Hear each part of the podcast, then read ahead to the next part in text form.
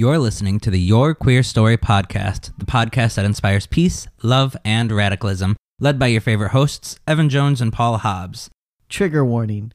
Our content covers centuries of LGBTQ plus stories, and occasionally we may use outdated language or cover topics that include violence, assault, homophobia, transphobia, as well as other injustices against marginalized communities. Make sure you subscribe and review wherever you are listening, and be sure to follow us on all social media at Your Queer Story. And if you want exclusive content, join us on Patreon at patreon.com slash yourqueerstory. You're here, now let's get queer.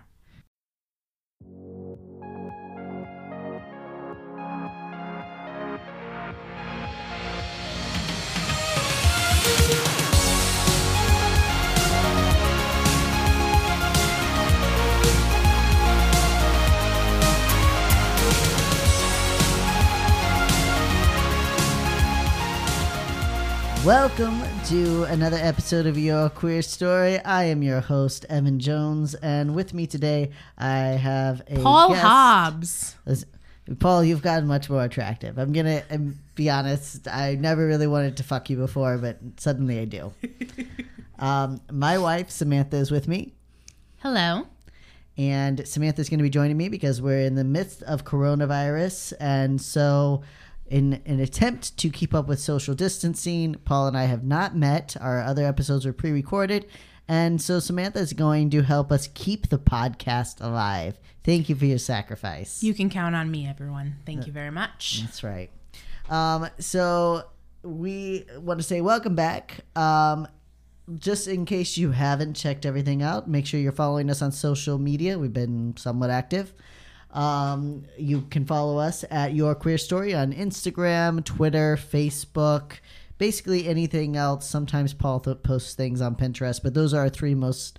Nobody goes on Pinterest. Well, sometimes Paul does, Well, I go on Pinterest, but but not for Your Queer Story. certainly not for your queer story now. Yeah, what? Well, you don't go on social media for any of our stuff. um, I but- don't have a Facebook, so No, she doesn't. She's one of those people.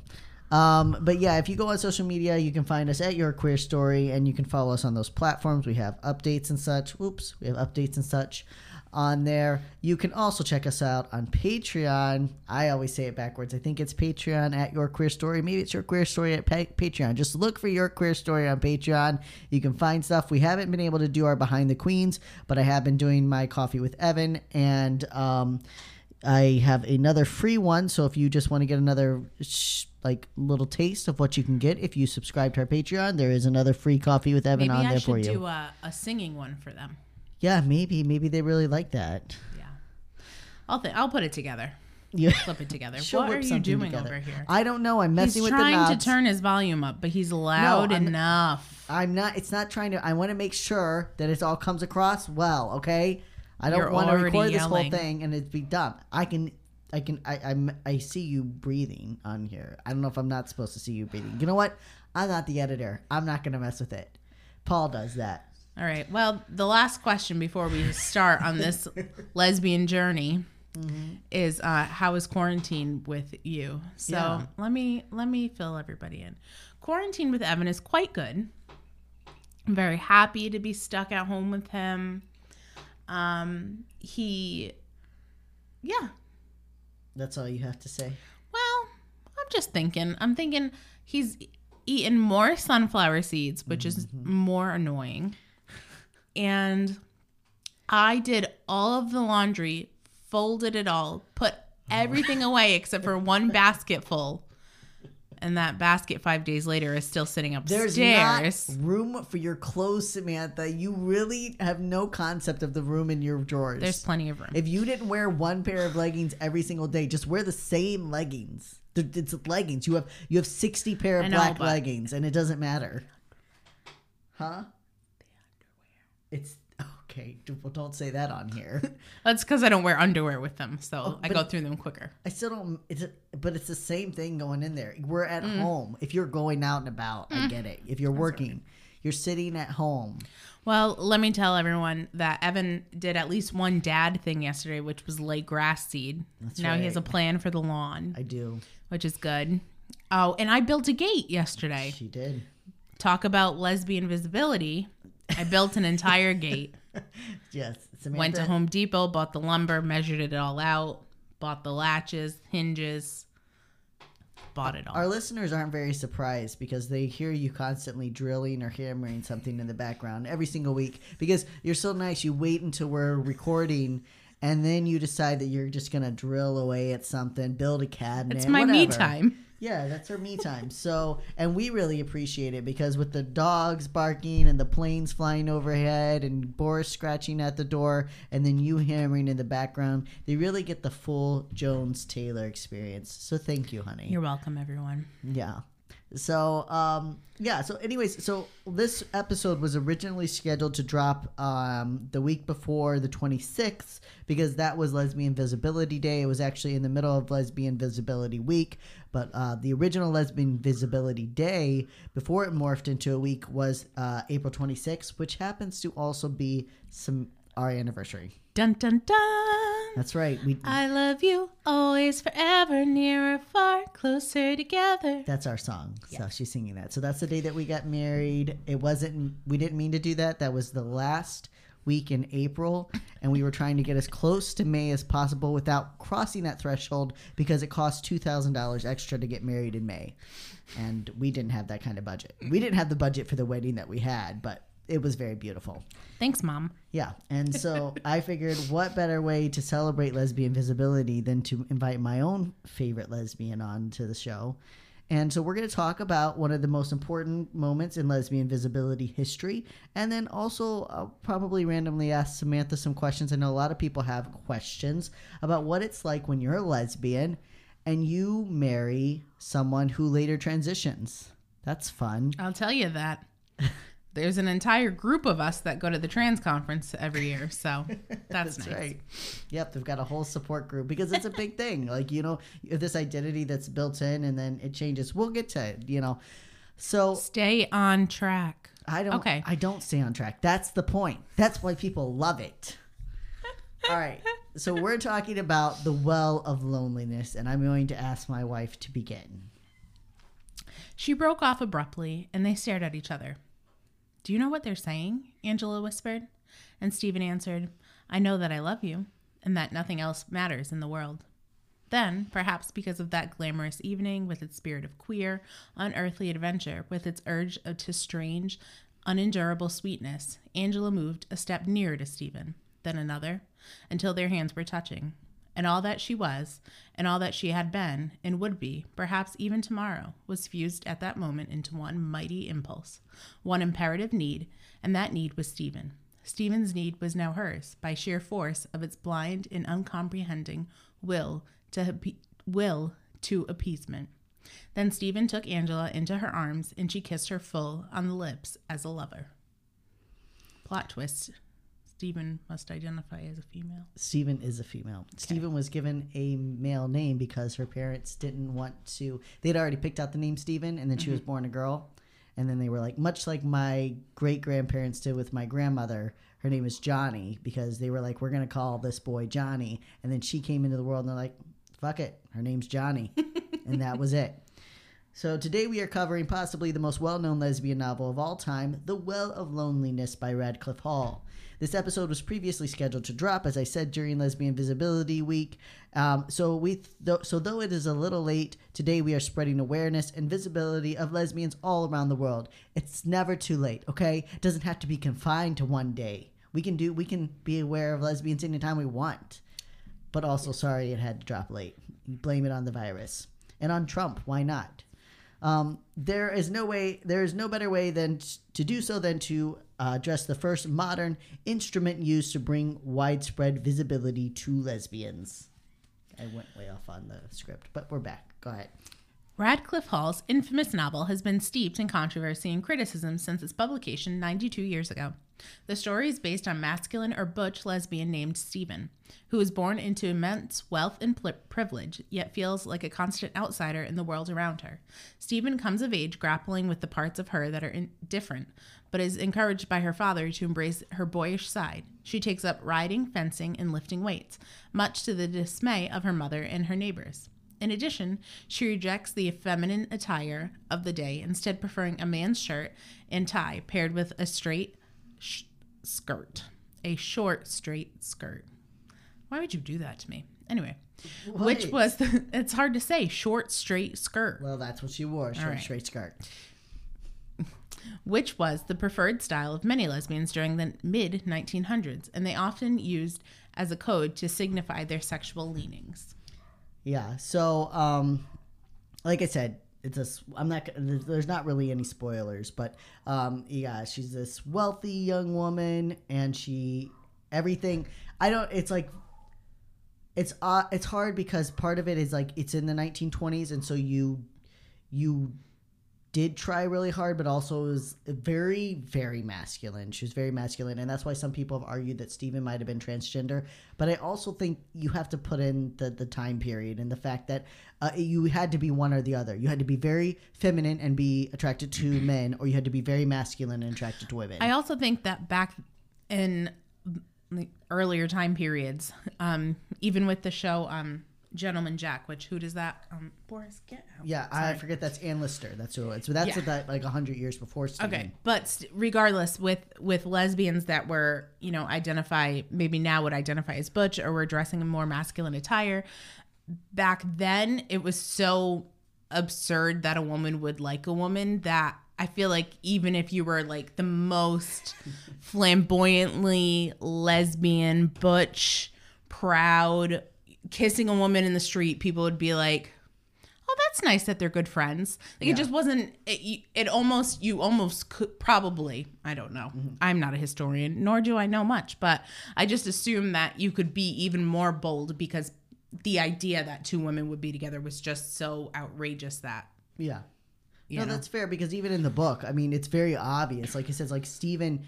I, I mean, there's nothing wrong. Like you know, obviously, lifting weights doesn't mean that you're going to be attracted to uh, women, but it's just like everything that Stephen did from the time that she was like when she's a little girl, she beca- gets a big crush on the maid and like falls in love with the maid. The maid is a lot older than her, but she walks around dressing like a boy. She gives herself, I think, uh, Nelson is a name that she gives herself, and she when she's Nelson, she dresses like a boy and she acts like a boy, and she tells the maid that she loves her, and uh, and, and but even like through her entire life, though it's obvious that she doesn't fit in with other girls. When she tells her mother that she's gay, her mother's still like, "What? How could you? I I don't see it." It's like my mom when I told her, and she's like, "Never saw it, no signs whatsoever." I'm like, "Okay, mom." fast sure." forward to looking at every baby picture as evan when he's dressed as a cowboy dressed in batman shirts dressed as uh Superman, superman yeah, you yeah, name it, yeah. you name it a carpenter with your little carpenter stash That's on. true. The fact That that, I, cute. I only That ever. Mm-hmm. asked for men's like toys and, and clothing, but never saw it coming. Completely blindsided. shocker anyway. Um, so along the way, Stephen also develops crushes on different women and falls deeply in love with a few, including an older married woman who later outs Stephen uh, to save her own self. Later, Stephen moves to Paris, where she becomes a celebrated author and settles down with a beautiful young girl named Mary. They are happy for many years and build a family with their little dog named David even forming a troop of other queer friends who become their chosen family. But tragedy strikes and leaves poor Stephen alone at the end, begging God for the right to exist. The final lines end as such. God, she gasped, we believe. We have told you we believe. We have not denied you. Then rise up and defend us. Acknowledge us, O God, before the whole world. Give us also the right to our existence. The book was a loose metaphor for Hall's life, as she too was an open butch lesbian who went by the preferred name of John in private settings. The hope was to bring awareness to the inverts of the world. This was an old term that implied that a person attracted to the same sex did so because they were actually the opposite sex, or perhaps they embodied both sexes. The theory of sexual inversion was first developed by notorious sexologist Havelock Ellis and further em- expanded by Richard von Krafft-Ebing and Karl Heinrich Ulrich the later often explaining that male inversion was a woman's soul confined within a man's body. In fact, Ellis and Ebing are repeatedly referred to in The Well of Loneliness as Hall relied heavily on their work for her own understanding of her identity. Yeah, during that that time, Um, you can see that picture of Radcliffe Hall in there. Oh, Uh, ugh, yeah. the dog. Jeez. But the dog is adorable. Okay, so first, That dog Wow. snores when it sleeps, I'm sure. but it's huge. nope. I'm going to go let our dogs in talking about our dogs, and you can continue to say whatever. Oh, good. I'll just keep talking. You didn't have to let people know that you were leaving the studio. Anyways, um, the thing about Havelock, Havelock Ellis and uh, I mean, like those were the scientists of the time. Even today, they still heavily impact us. So if you're reading anything about sexologists, you're going to read about Ebing, Ellis, and um, and Ur- Ulrich. Ulrich, we talked a lot about him. He's the one who had uh, the uh, Institute of Sexology burned down by the Nazis. So, um, w- so when we're studying, the, these names come up again and again, and this was how Radcliffe Hall and many uh, LGBTQ plus people understood themselves. And when that's the science of the day, that's the science that you have. That's how you're going to. That's how you're going to perceive who you are. This is what the leading doctors of the day are saying, and so this is how people view themselves based on the science and the medicine of their time. Anyways, so Havelock Ellis even wrote his comment.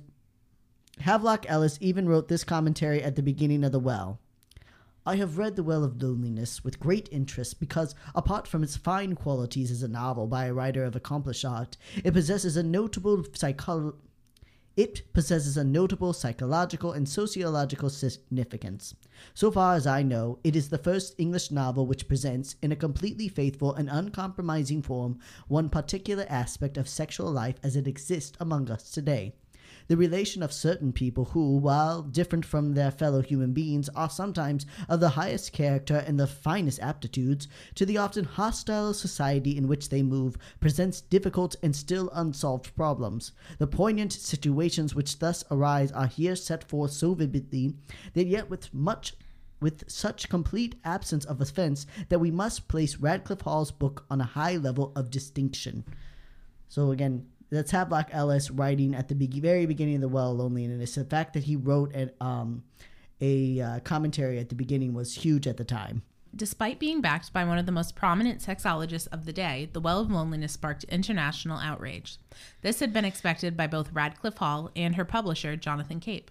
She wrote to Cape, I must put my pen to the service of some of the most per- persecuted and misunderstood people in the world. So far as I know, nothing of this kind has ever been attempted before in fiction. Adding, I am taking a great personal and cultural risk. But even though he was aware of what could happen, Cape took the leap of faith.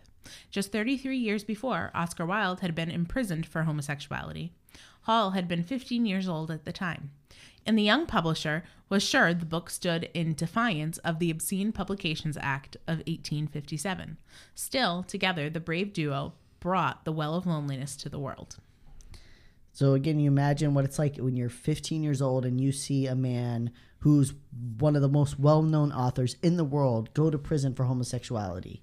And that's still fresh in your mind. Remember when you're a child and you see Ellen DeGeneres' show Get, get canceled, and right? thanked, and she goes away for 15 years. exactly. However long. Well, it wasn't away 15 years, but yeah, she like fades off the face of the earth for several years, and then you know, but yeah, to see that and then to go, you know, and now, and it's not like life had gotten much better. At least in our time, like we saw Ellen, or you saw, I didn't know who Ellen was, but you saw Ellen go away, and then you see like you saw like this big push, and then she gets her own television show, Mm-hmm. but like she sees uh, Oscar Wilde go away to prison, and then nobody talks about it again. Nobody can write because you it's banned to write. Within 30 days of its publication, open calls for censorship began to rise from critics. In mid August, the Sunday Express printed a scathing article by editor James Douglas who proclaimed, who proclaimed, I would rather give a healthy boy or a healthy girl a phial of prussic acid than this novel. Douglas even went so far to contact conservative Home Secretary Sir William Joynson-Hicks and drew a public rebuke of the novel from the government official. In addition, the editor published pictures of Hall in her scandalous masculine attire and cropped the picture of her skirt so that many assumed she was wearing pants. Though it was no longer illegal for women to wear pants in public, and even though World War I had brought a short wave of popularity to the trend, it was still considered distasteful for a woman to prefer pants over skirts and dresses. Where did you find this newspaper clipping? I found it online. I do research. Oh, I am well aware of the research. Oh, I'm so sorry that it bothers you. Is the cat outside? No. Okay, go ahead. What are the dogs doing? Um, Hitchcock is rolling around on the ground, and I'm assuming I can't see Stewie, but I'm assuming he's sniffing, guarding the fence from whatever might come in. All right. However, Cape was familiar with controversy around his publications. He was also the publisher for Ulysses, uh, uh, author James Joyce, and future Bond creator Ian Fleming. Both men had controversy surrounding their work, and Fleming's early novel, State of Excitement, had been banned pre release in Kuwait for its criticism of the Kuwaiti, Kuwaiti. Kuwaiti government. Sorry. Thus, stopping full out production altogether and making the legacy of this forbidden book more prominent than the actual book itself, which is often the case with respect to banned literature. Yeah, I mean, as a person who grew up in a world where they for they forbid you to read books, mm-hmm. it only makes you want to read them even more. Although I could never quite get my hand, I could never quite get my hands on them, but I wanted to read of Mice and Men so much because Oh, that's banned? That was that was well in my world. I know, but what was wrong with it? Oh, 5,000 things. Actually, I think of Mice and Men was banned in parts of the America for a couple of years. Um, and of course, The Catcher in the Rye was banned, which I wanted to read so bad. And I read it recently, and I could not have been more disappointed. No, let me tell the true story. Evan read The Catcher in the Rye in one day yesterday. I had told him months and months ago when we were at the bookstore, "Oh, get this book. It was really cheap, under 10 bucks." And I was like, "I really liked it in high school." He had never read it. It's a classic. Why don't you give it a try? So, yesterday he decided to pick it up, and on the ride to my parents' house for for a little quick visit, um, all Evan did the entire ride was just discuss how The Catcher in the Rye was an awful book. So I guess how I want to end this is that I think when you read The Catcher in the Rye in your 30s, it's just annoying. But when you read So it, I think when you read it as a teenager, I was like, "Oh, this is so cool!" Like, I don't know. I, I- Whatever. I, I heard that too because I asked some people about it on Facebook, and people who had read it in their teens were like, "I really loved it," and people who had read it out of their teens were like, "I hated it," uh, because it's just so horribly written, and I- I know that it's supposed to. It's coming from a teen and how a teen talks, but I just I couldn't hear the kid say the words "phony" one more time, and I couldn't hear He's him. so annoying. He, I couldn't hear him be like, "Oh, you know, oh that that knocked me out." That's he said that a lot. Like if so, he thought something was funny, that knocked me out. I could not stand the kid. He was so self-absorbed, and I get it. Like it's a teenager, they're self-absorbed, but I just I couldn't read it. Like if you told me you're like I'm gonna write this from the teen's perspective, you know, I, I don't know. I could not stand it. I kept waiting for it to get better. It never got better. People said the ending was really great. I'm not going to ruin it for anyone, but I will tell you this: I'm not ruining you, anything for you if I did tell you the ending.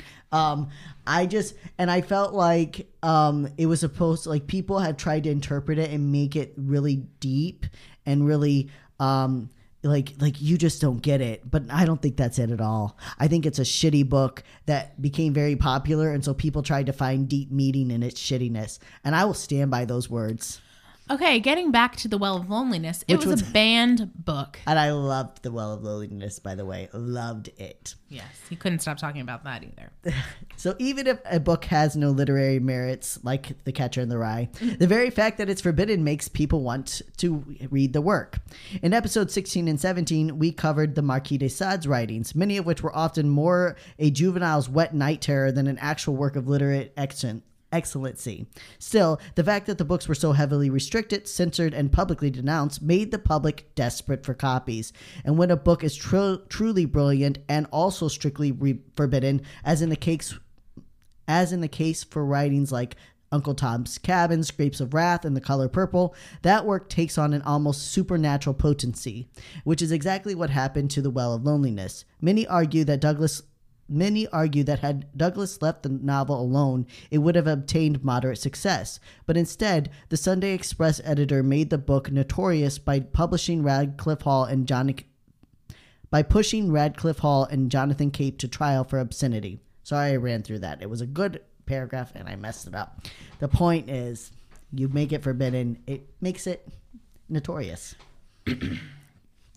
By November of 1928, just two months after the Well's publication, Hall and Cape found themselves in serious hot water.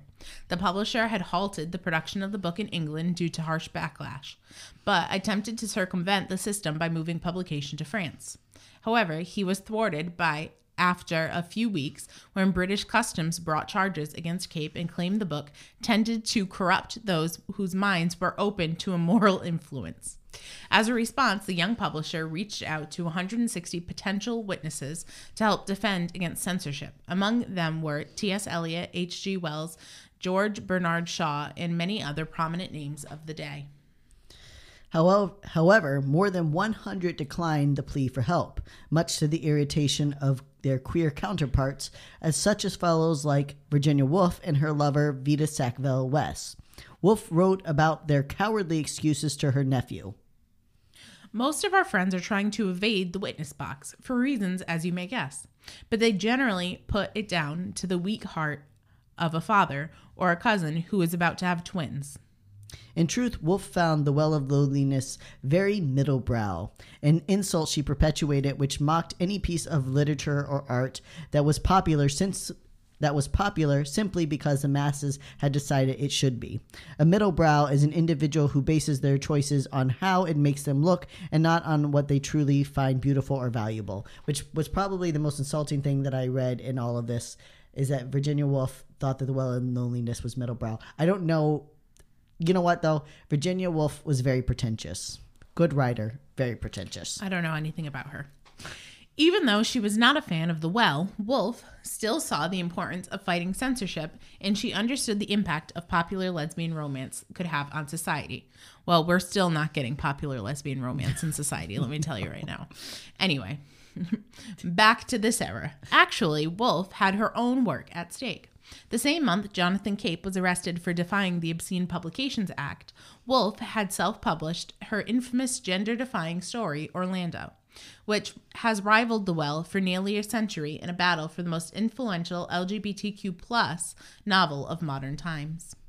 Yeah, I don't personally I think that she was a little threatened by the well. I don't know. I haven't read Orlando yet. I had it. I checked it out of the library, and then I had a stack of books, and I didn't get to Orlando. But it is on my list to read, so maybe I'll think it's better than The Well, or maybe I just really related to The Well because I related to like the way Stephen feels so rejected by society. I don't know what Orlando's like, so I'm not gonna say which one's better. But I You could get it as an ebook. I could get it as an ebook. I'm really obsessed with ebooks now that um, we're in quarantine and our library is closed. And I don't know. I've requested four ebooks. L- uh, listen, everybody, let me tell you the story about my ebooks. Oh, good. I requested four. I put them on hold. Um, all really good, you know, good books. Um, and uh, there's a wait list. And so now I started another book because none of them came off the wait list. So I'm- I started my new book. And now they're all coming off the wait list, but I'm reading a book. Oh wow. So now the pressure is on to finish my book because now I have I'm gonna have a backlog of all these books I put on hold.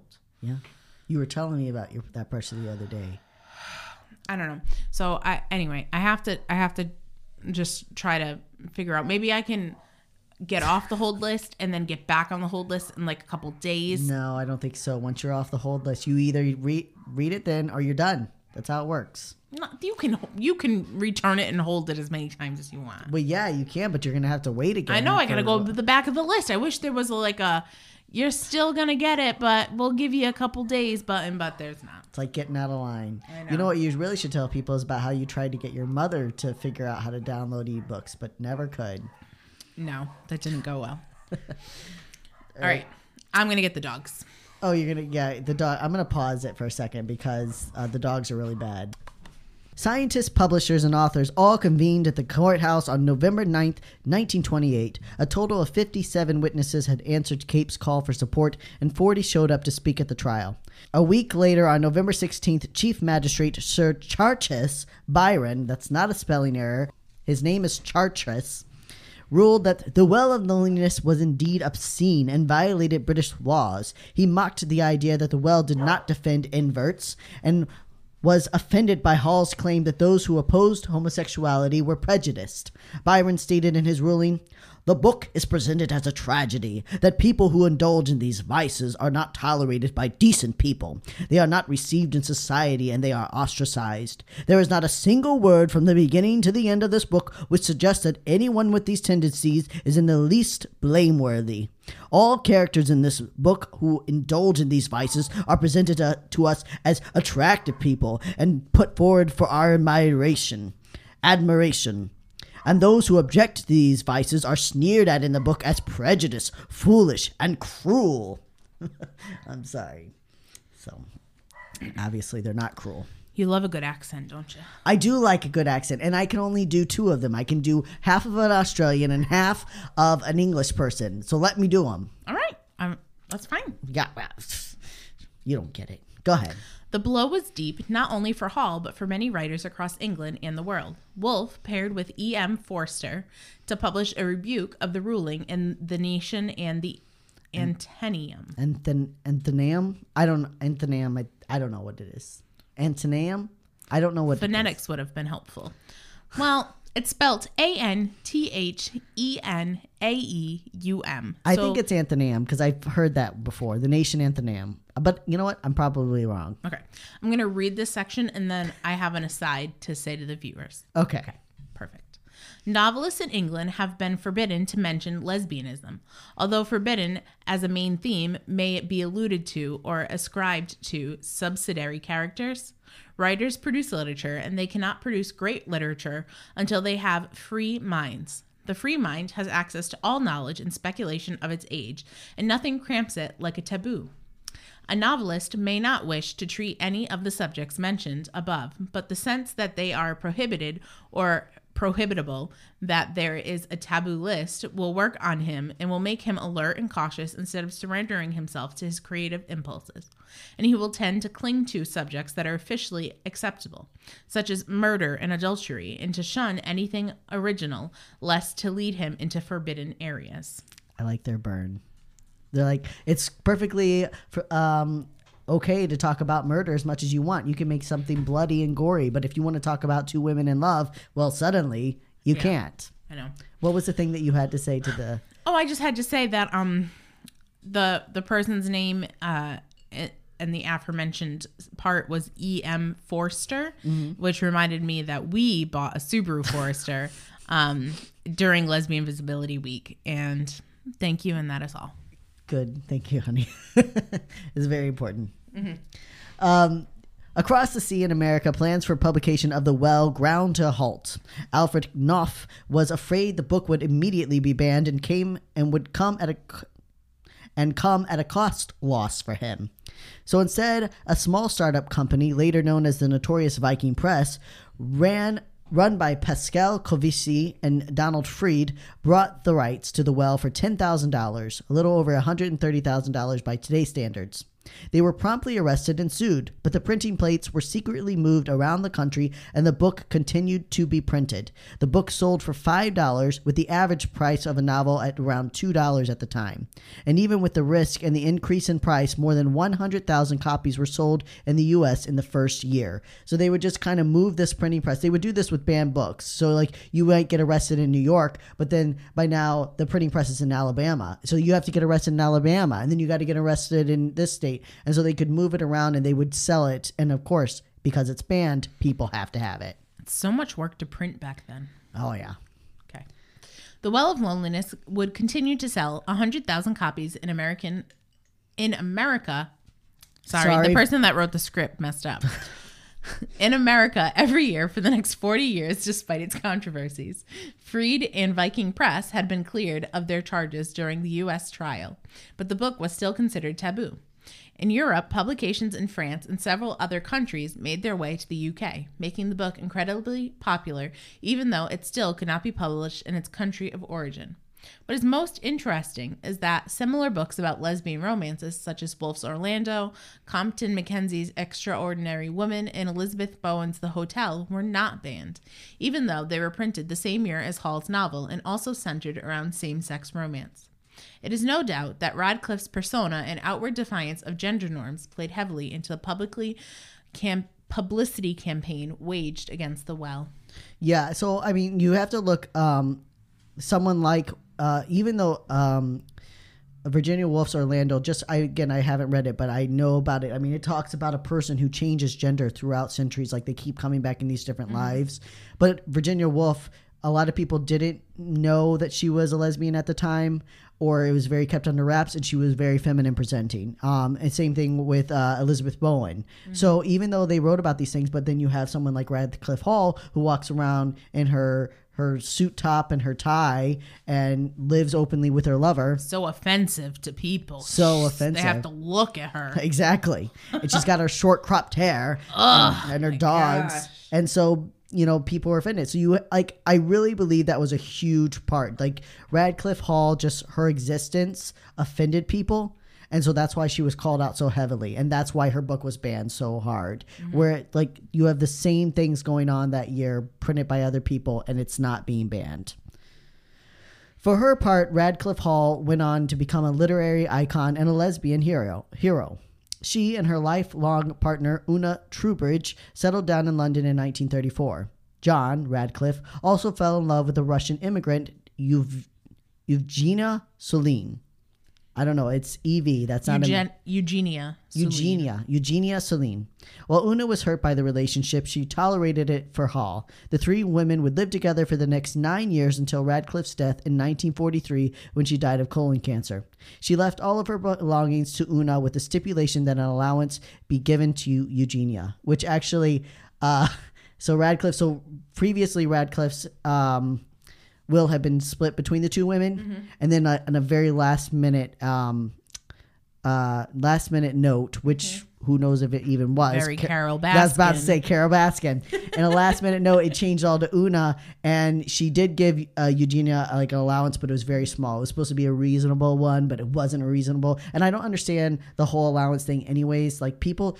Nobody worked. If you were like a certain class, you just didn't work. You just got money, and everybody gave you an allowance. Mm-hmm. Yeah, but Eugenia was an immigrant, so she, her she probably wasn't getting money. Well, no, I know, but I'm just saying she lived with Radcliffe Hall for nine years and she was obsessed with her. So like, I would think that she would get a reasonable allowance. How is Eugenia gonna live?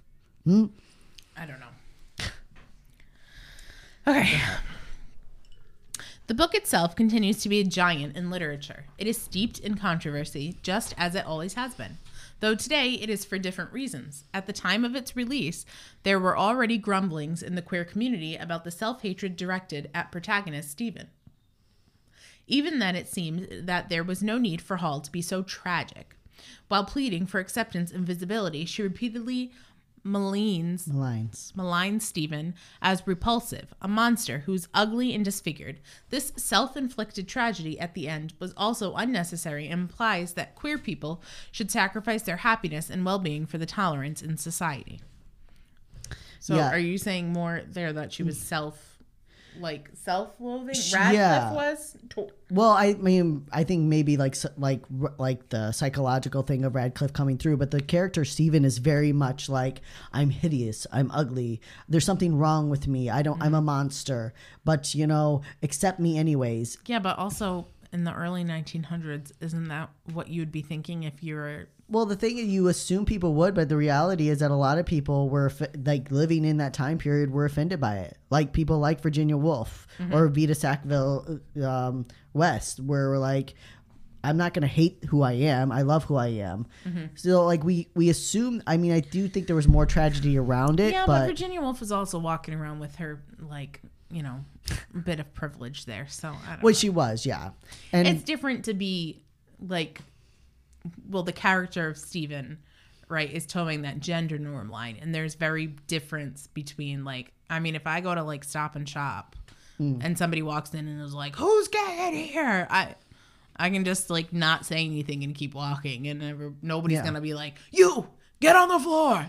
I don't know. That I just made that whole scenario up. No, I'm I know you're saying. I have the privilege to like hide my sexuality if I want to yeah. you know, especially because I'm married to a man. But I think that's fair. I think it's also fair that like I don't know. It was just there was this at the end. I don't want to ruin it, but there was like this this self sacrifice that Stephen does at the end that I felt was unnecessary, even in mm-hmm. the 1920s. oh, It was just, but I know like I do. I think there's a balance. I don't think. I think it's easy to say you don't have to hate yourself when you're living in a society that can either imprison you or lock you up in asylum and give you an, a, a lobotomy. You can still get like the mm-hmm. lobotomies were at their their height of mm-hmm. of um of popularity at the time, mm-hmm. and so like there's that, and then there's also how much self-loathing is necessary.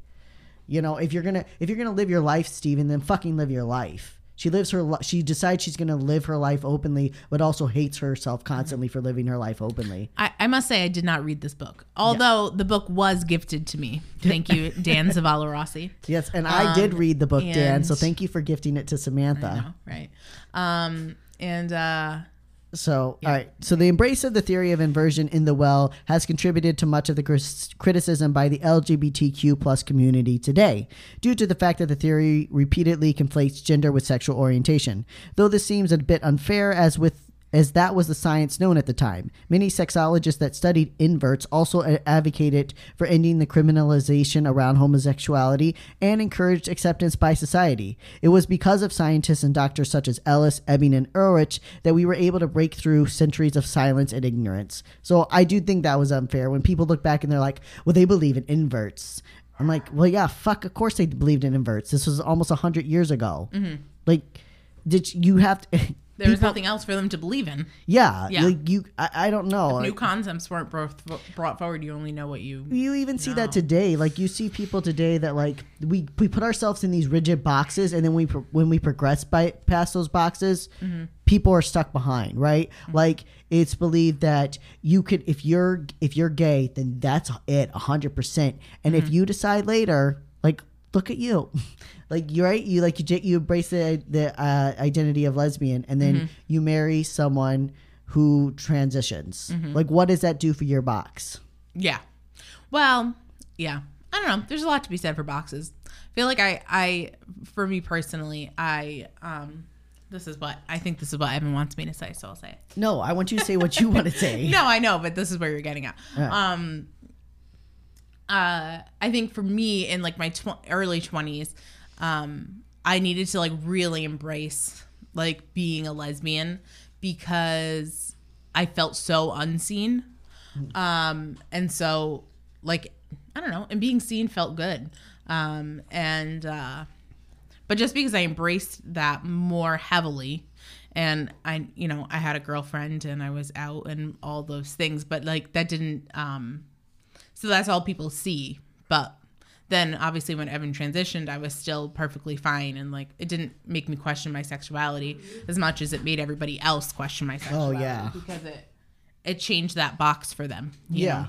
Well, that's what I mean, though. But what I think that what the danger comes is when we, they people act like this was so offensive then, but mm-hmm. we do the same thing today. We say things like "I'm born this way," and there's some truth in that. But there's also the idea that as a society we have to be a certain way, and the same thing still applied 100 years ago. People believed.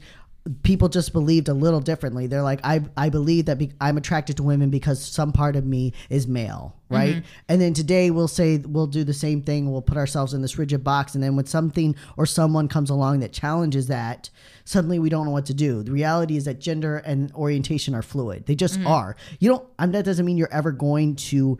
You are ever going to have an experience that challenges that. I'm just telling you, it's fluid. It just is. It's true. There's also the arguments that the well erases bisexuals and repeatedly bi erasure was a large problem during this time period and continues to be a problem today. However, especially in the early years of sex and gender research, there was almost no belief that a person could be attracted to more than one gender. While it is important to address the bi erasure in the well, it is more indicative of the time period and teachings around gender and orientation than the biases of the author herself. Yeah, I just didn't feel like that was Hall's fault that there was bi erasure. I felt like that was like just a time period of not realizing that people could be attracted to both. Yeah. You know. However, there is legitimate complaints to be made about Hall's disdain of feminine lesbians. Stephen's love interest, Mary, is treated as a child throughout the book, despite the fact that she's only 10 years younger than Stephen. The two begin their relationship when Mary is in her mid 20s and Stephen is in her 30s. And while there is something to be said for a maturity difference, the way Stephen handles Mary is uncomfortable at times. Feminists and lesbians have pointed out to long-standing prejudices that treat femme lesbians as not real or just going through a phase. Stephen's character seems to adapt this seems to adapt this thinking, and it appears Hall did the same in her relationships with Una and Eu- Eugenia. Um, so it- it's very, it's like, I guess one thing, like she meets Mary. I think Mary's like eighteen or nineteen, and they meet during World War One, and and she kind of treats her like, okay, kid, come along, and then they fall in love. Like Mary's like in her mid twenties, they fall in love. Then we're getting like Mary's in her thirties, and Hall or um and uh, Steven still talking to her as dear child, and she treats her like she's this little kid the entire time. I'm like, all right, well, you're sleeping with this woman and you're building a life with her, and you constantly treat her like she's incapable of thinking for herself. In fact, the book ends with Stephen making this huge decision for Mary because she acts like Mary couldn't possibly make the decision on her own. Uh, and, and so it goes in this whole thing where like you treat femme lesbians like they're just infants and when they grow up they'll become butch lesbians. I guess it, or, or you just, eh. I guess it's like, I assume that homosexuality in earlier years is still so constrained to those boxes, right? Like, um, like Steven is a butch lesbian and is attracted to this femme lesbian and so the femme lesbian must be taking on the role of the woman and Steven must be taking on the role of the man even though they are presumably two women in the relationship. But like even though you've you've paired in a same-sex relationship i assume that same-sex relationships back there still were like following the box of Yeah, society's norm Oh, you yeah. know? Because that's what you know and like i mean that still happens today. Yeah. right? Like it's so hard to break your boxes. So then that points to the sexism of again, like you mm-hmm. represent the woman, so you don't make the decisions, and you're weaker, and I mm-hmm. represent the man, so I'm mm-hmm. more masculine. Which again, in the well, that does happen where Steven constantly is refers to herself as the male, or just flat out refers herself as a man, and then therefore she makes the decisions. yeah. Um, so I'll get to the last paragraph in a minute, but what I want to say before we leave, so that that's basically the well.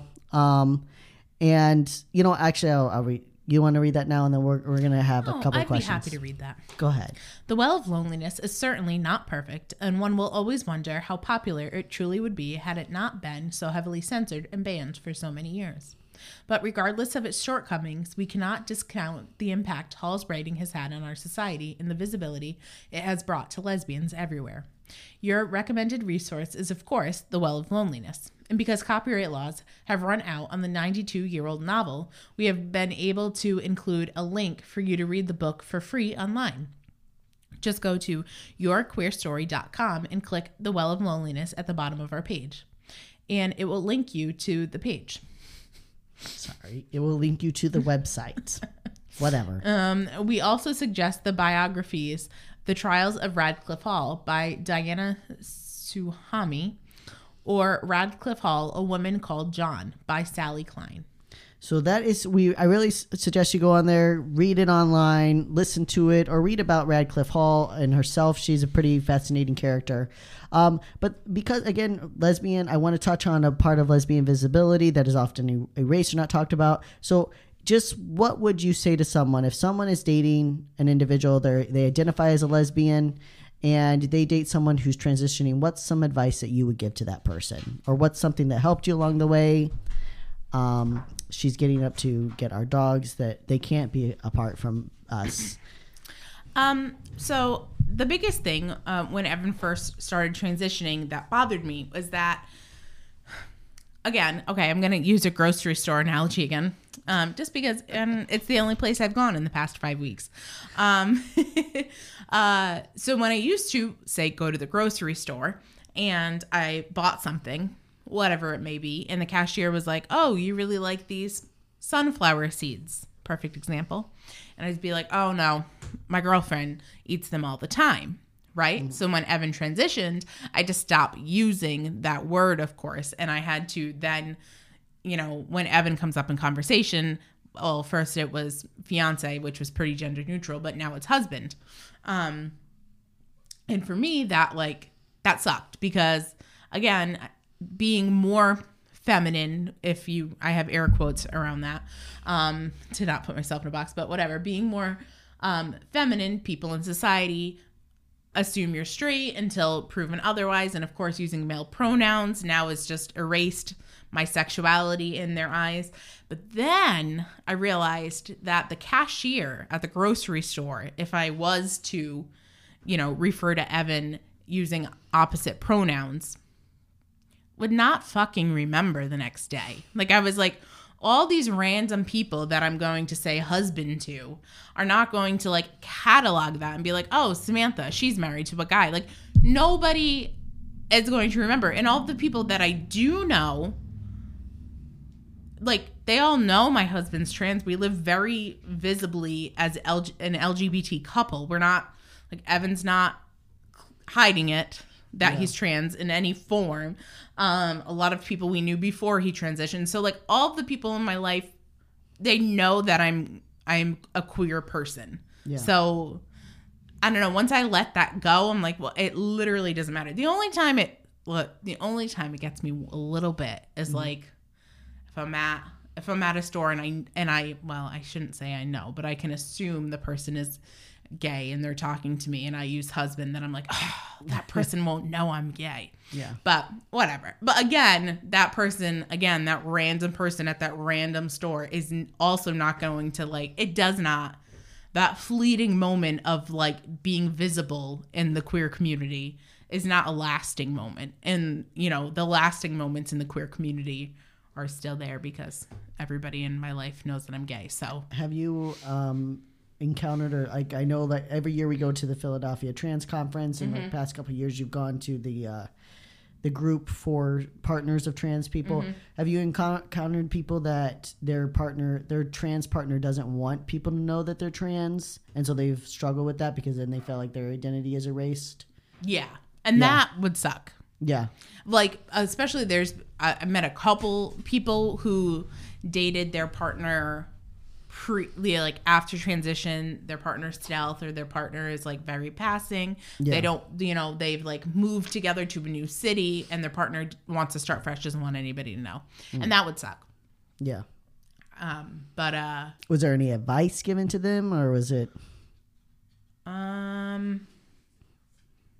Well, I guess the advice, yeah, is that like you're if you're in a relationship with somebody, um, I don't know. I don't want to be controversial, but um, your sexuality is your own sexuality. So if your partner is trying to be, you know, stealth or passing or or whatever phrase you want to use, and they don't want you to, you know, be sharing your identity, like that's your Well, that's own not fair. Yeah, you yeah. know so you don't have to I mean, out you don't your- have to out your partner Yeah. but you also can be like hey yeah i'm bisexual oh i've been with a girl before i've been with a man before or whatever i've been with you know Yeah. a member of the lgbt community before you don't have to say that that's your current partner if they're passing Yeah. but like you can still you know I celebrate with that. pride and be proud and and all those things for yourself and um you know. And the same to be said for if your partner that's oh that's another thing that i didn't think about.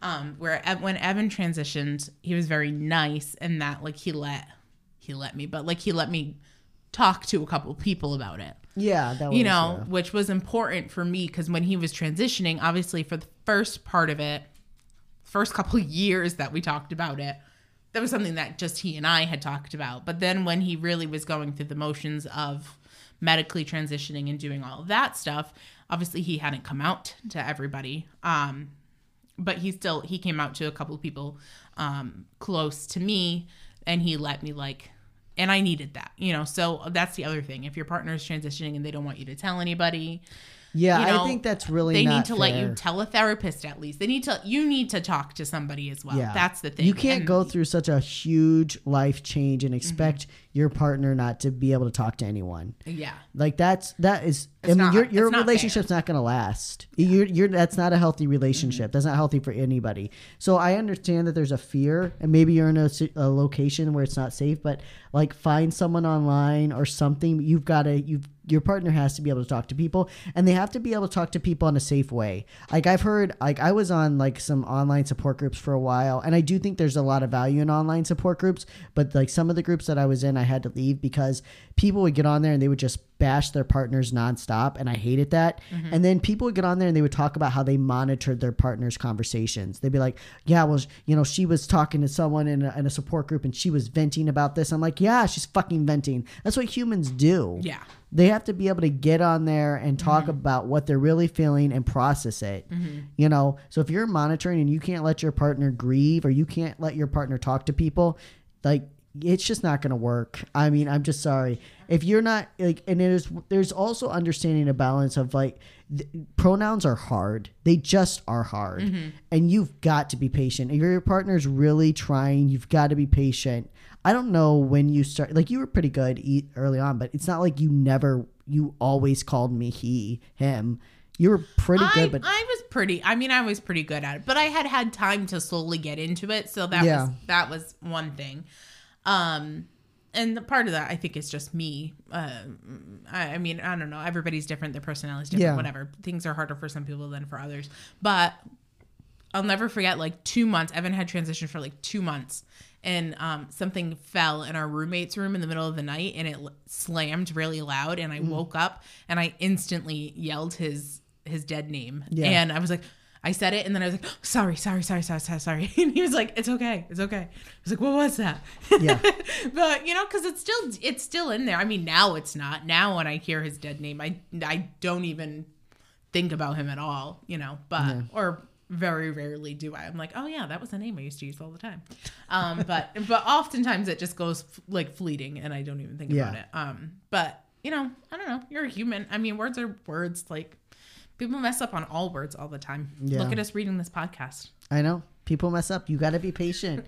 people learn if you're just patient and and you you give them some love. And I and I just think like people sometimes yeah sometimes people are we're gonna refuse to use your pronoun but it's knowing when like my parents are gonna refuse to use my pronoun and we know that mm-hmm. your parents work at it and like here i am two and a half years later and and every once in a while i still hear a she but i know that your parents work on from it My parents, maybe from family members. My parents? i once in a while yeah i still hear a she Yeah. yeah.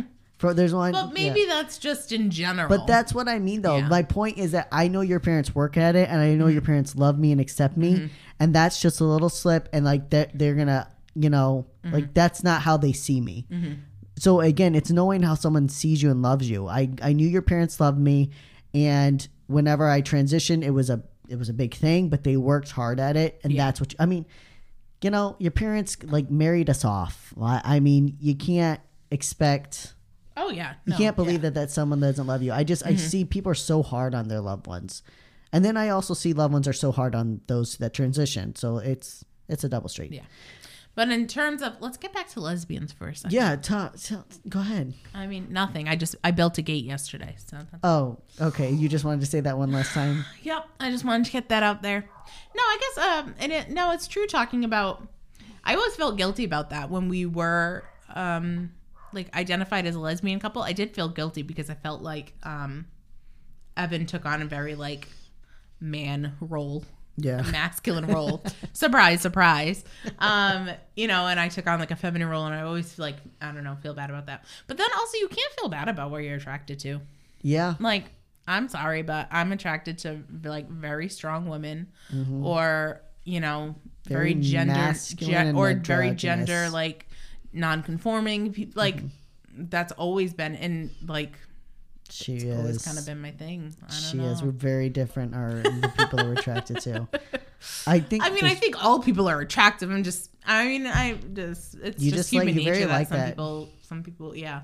I, uh, I think about that when I was a kid, that there was never really anybody that was like, people would have like crushes, you know, people would have crush on people. Yeah. Because I was like, I mean, they, I mean, yeah, they look nice. mean, I was watching. nice. Um, Um, but I think it was just because butch lesbians are not like perceived in media, especially uh, Yeah. in the '90s. Oh, um, and so uh, I probably would have found people to be attracted to had they been on TV, but like nobody I was no. attracted to was on TV. So I, I was always just whenever people talked about attractiveness, I'd be like, yeah, that person looks nice. like uh, you know, you, you know, you find that anybody can be attractive, but there's there's another level, you know. And I never saw anybody I was attracted to on that other level. Well, for a long time, and then when I did, I was like, oh, that's what I like. That's Yeah. nice. yeah. That's like um, what you call it? Someone put it. I was watching the show, which I suggest on Netflix. It's called Never Have I Ever. It's written by Mindy Kaling. He just watched this last night for the first time. No, Or I two watched nights two ago. nights ago. Whatever. My point is, somebody they were asking. They're like, "What's your what's your tr- attractiveness? Kristen Stewart in Twilight or Kristen Stewart in Charlie's Angels?" And I was like, "That defines our two different levels." Although I did Mm. Find Kristen Stewart also very attractive in Star- Charlie's Angels, but you know, typically I'm the Twilight and you're Yeah, the Charlie's, the Angels. Yes, yeah. that's true. That's very true. Anyways, we've gone far too long. We have to go Um, grill now. Yes. But we don't have to. It's fun. It's And by grill, night. Samantha is going to be grilling, and I'm going to be handing her stuff because that's how our relationship works. I hope all of our lesbians seen, uh, feel seen and valued, and everyone in between. But um, this is for you guys. Next time we're back, we're going to be talking about agender and the gender spectrum. So get excited about that. And then it's going to be our 100th episode, which is crazy. So enjoy. Make sure you check out our Patreon. Remember, there's hundred episodes of me telling the dogs. Shh, shh, shh, a hundred episodes of you doing stuff in the background, washing the dishes, p- watching TV. Um, Okay. anyways, Instead of doing our our tagline out, what is the what? Do you, lobotomy, the blah blah blah. How about we sing a song? no, Let's sing a song to go out. Get- okay. make sure you go to yourqueerstory.com. Mm-hmm. You can watch the free episodes of Coffee with Evan, and uh, there's still one free Behind the Queens that you can listen to. And um, I guess you guys don't get your outro because Samantha's going to sing a song. Paul, feel free to fade this out whenever you want. What what what's a good prideful song to sing? I don't know, honey. You're the one who suggested this. so Oh, I got I got a good song. Okay, go ahead. Very lesbian song. go ahead. Okay, ready? Do do do do do do do. I remember we were driving, driving in my car. Speed so fast, felt like I was drunk. City lights stay out before us, and arms. I, I had a feeling that I belonged. I, I had a feeling I could be someone, be someone, be someone. Okay. Thanks for listening. Remember to subscribe and review wherever you are listening and follow us on social media at Your Queer Story. Like what you heard? Want to share your story? Send us a voice message to add to the podcast from the Anchor app or at anchor.fm slash your queer story. And if you would like to support the work we do or get exclusive content, check us out on patreon.com slash Your Queer Story. See you next week. Bye.